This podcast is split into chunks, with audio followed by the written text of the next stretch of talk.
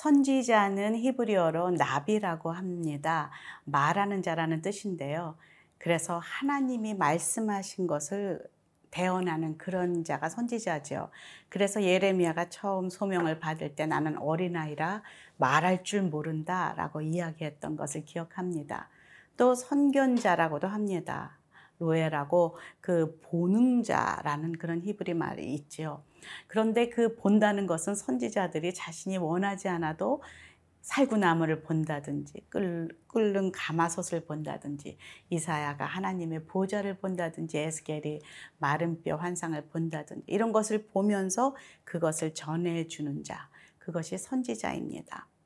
지금 예레미야는 오늘 새롭게 지금 포로로 잡혀간 그 이스라엘 백성들에게 회복을 선언하고 있습니다.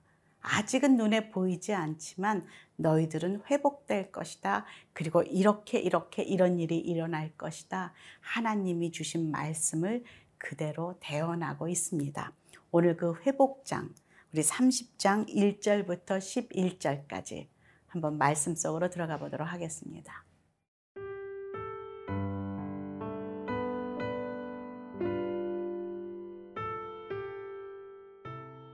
예레미야 30장 1절에서 11절 말씀입니다. 여호와께로부터 말씀이 예레미야에게 임하여 이르시니라. 이스라엘의 하나님 여호와께서 이와 같이 말씀하여 이르시기를 내가 내게 일러준 모든 말을 책에 기록하라. 여호와의 말씀이니라. 보라, 내가 내 백성 이스라엘과 유다의 포로를 돌아가게 할 날이 오리니 내가 그들을 그 조상들에게 준 땅으로 돌아오게 할 것이니 그들이 그 땅을 차지하리라. 여호와께서 말씀하시니라. 여호와께서 이스라엘과 유다에 대하여 하신 말씀이 이러하니라. 여호와께서 이와 같이 말씀하시되 우리가 무서워 떠는 자의 소리를 들으니 두려움이요 평안함이 아니로다. 너희는 자식을 해산하는 남자가 있는가 물어보라. 어찌하여 모든 남자가 해산하는 여자같이 손을 자기 허리에 대고 모든 얼굴이 겁에 질려 새파래졌는가? 슬프다 그날이여. 그와 같이 엄청난 날이 없으리라. 그날은 야곱의 환난의 때가 되미로다. 그러나 그가 환난에서 구하여냄을 얻으리로다.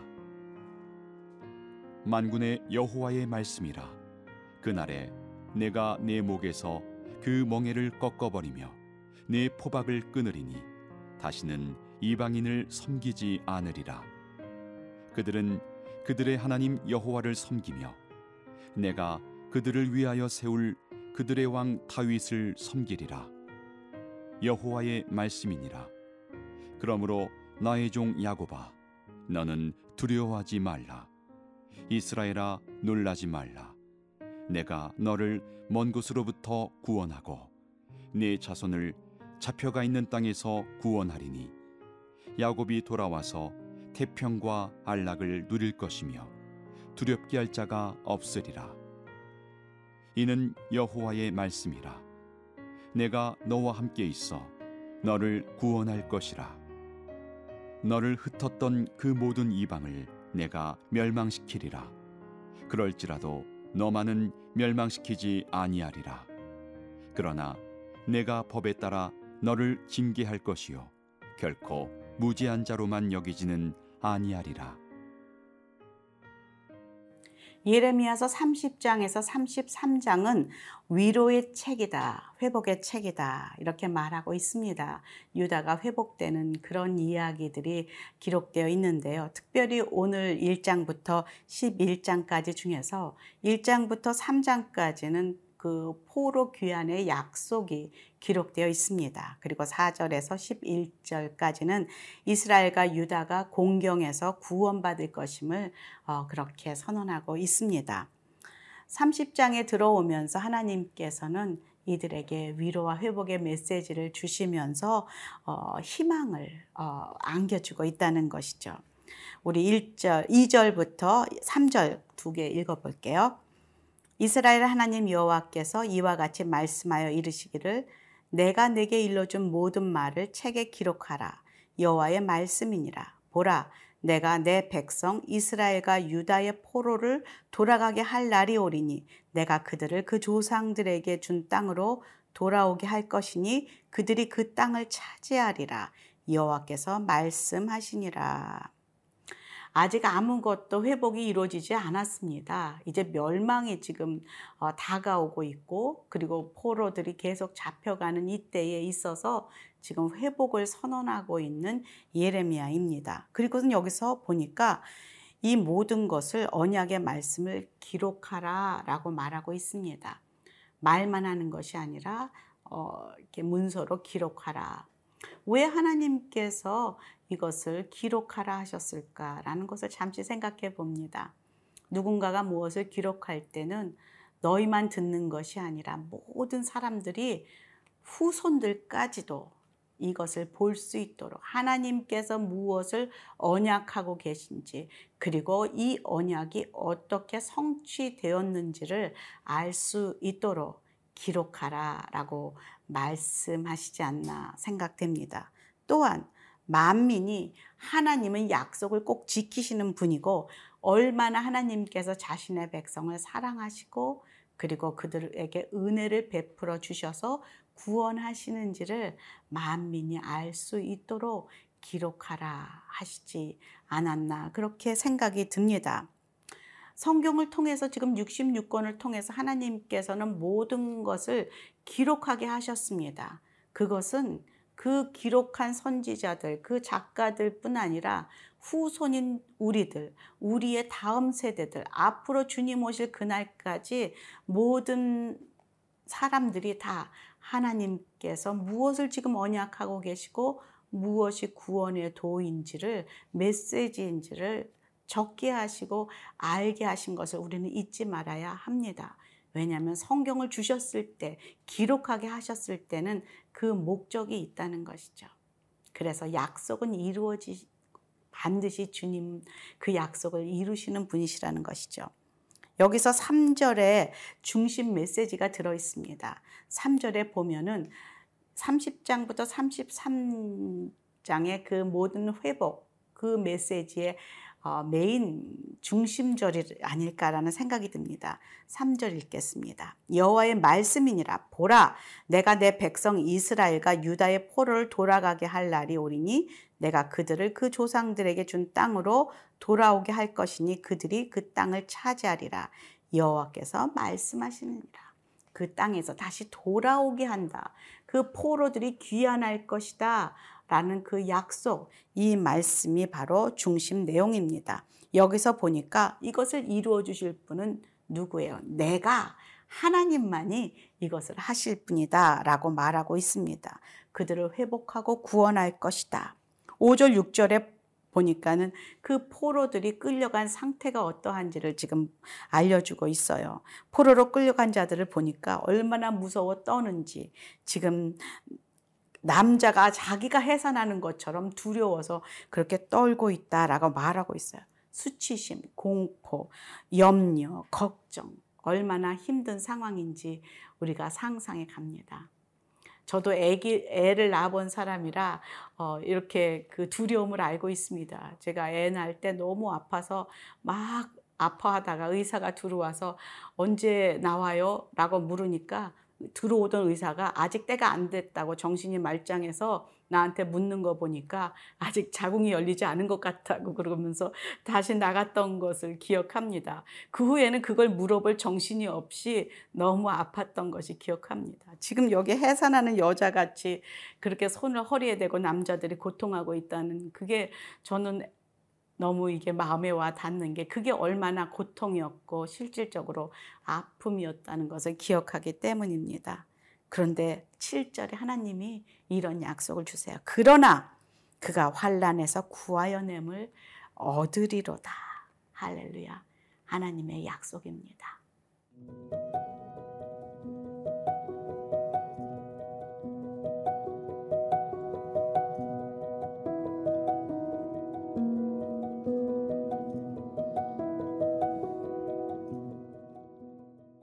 여호와의 말씀은 계속 지금 진행되고 있습니다.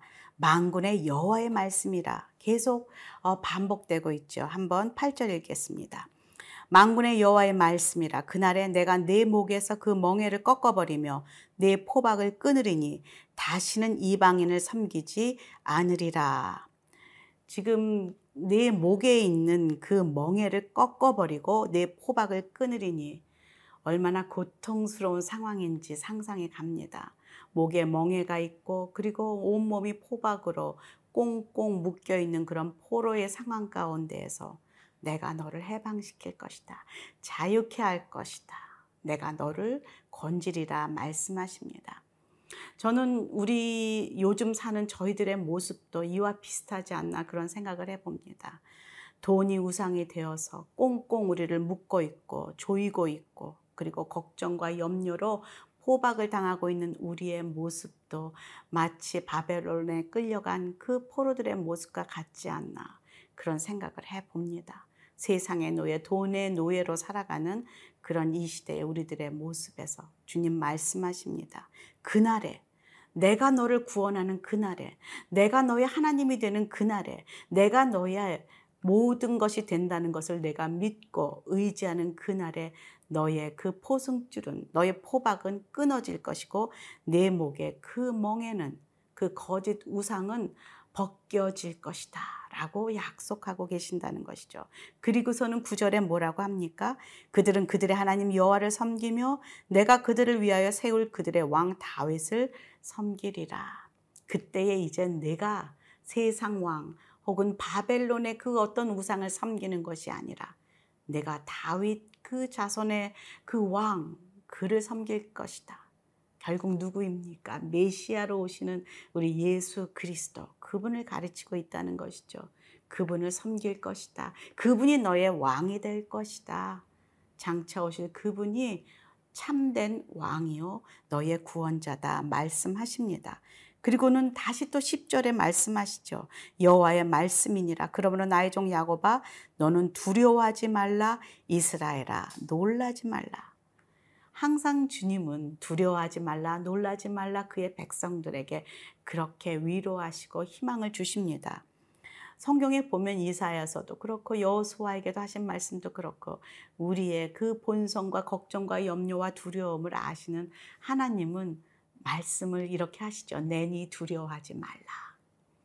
예수님이 다시 그 십자가에서 부활하시고 그리고 또 그리고 제자들에게 나와서 오셔서도 두려워하지 말라고 나다라고 샬롬을 선포하시지 않습니까?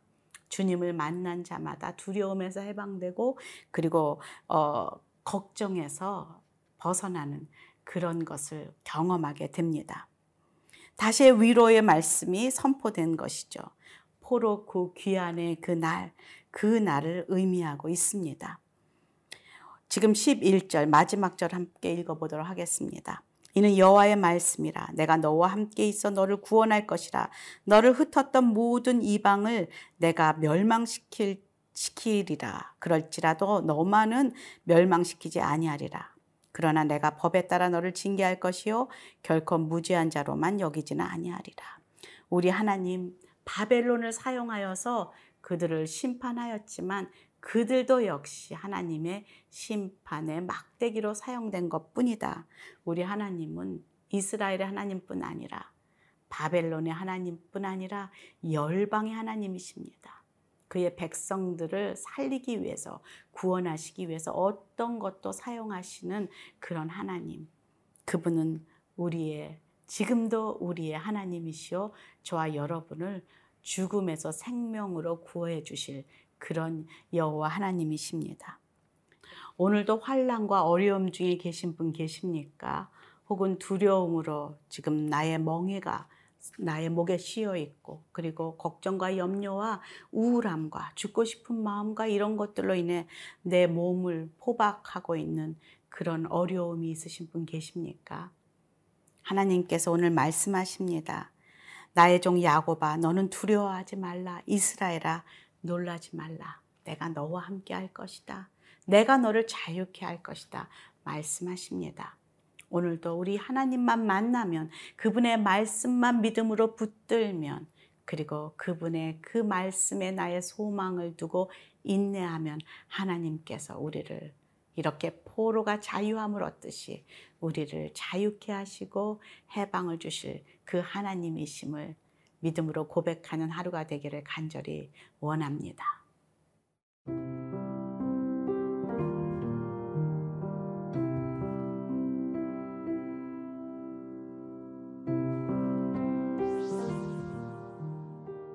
하나님, 눈에 보이지는 않지만 어려운 상황 가운데에서도 인내하며 소망으로 주님만 바라보기를 원합니다. 오늘도 주님의 말씀 붙잡고 끝까지 믿음으로 소망 가운데 견디기를 원하는 하나님의 음성을 듣게 하여 주셔서 감사합니다. 주님만이 오늘도 우리의 소망임을 고백합니다. 예수님 이름으로 기도합니다.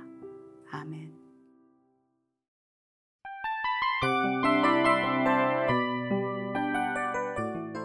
이 프로그램은 청취자 여러분의 소중한 후원으로 제작됩니다.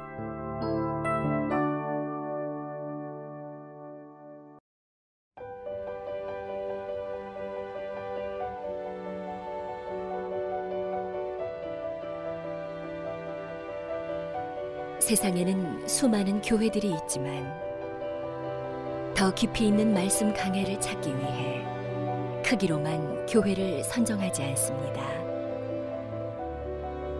보다 좋은 영적 콘텐츠를 더 많이 나누기 위해 방송비를 받지 않습니다.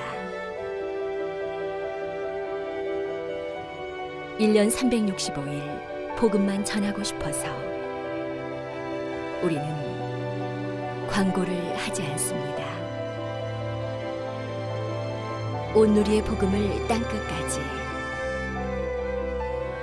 CGN TV와 함께 땅끝 성교사가 되주세요